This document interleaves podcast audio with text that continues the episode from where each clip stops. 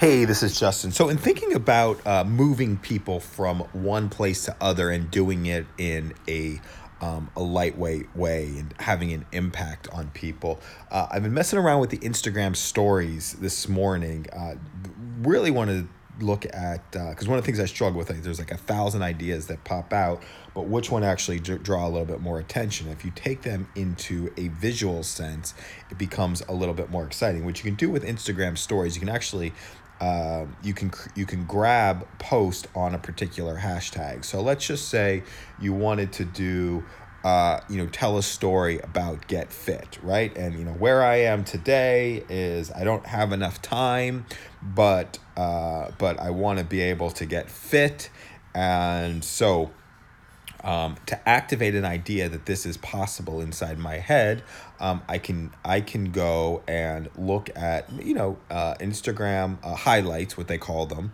uh, which are a series of images that kind of take you through an experience um, that move you to a different place. And then on the back end of that, there can be some sort of call to action or activity that you could take um, that could launch you into some success. Now, the beautiful thing about it, what I did just recently is I or this morning is I went through the agile hashtag and I just went through and added a whole bunch of different things to my story really quickly when I was creating an eight minute audio message, and then it creates this visual of um, it creates this visual of some of the things that uh, uh, that get me inspired. Like I was doing the agile hashtag and got me a little bit more inspired about agile. So um, yeah, I think it's just a very lightweight. You know, it took about ten minutes to do. It's a very lightweight way to start to create experiences for people.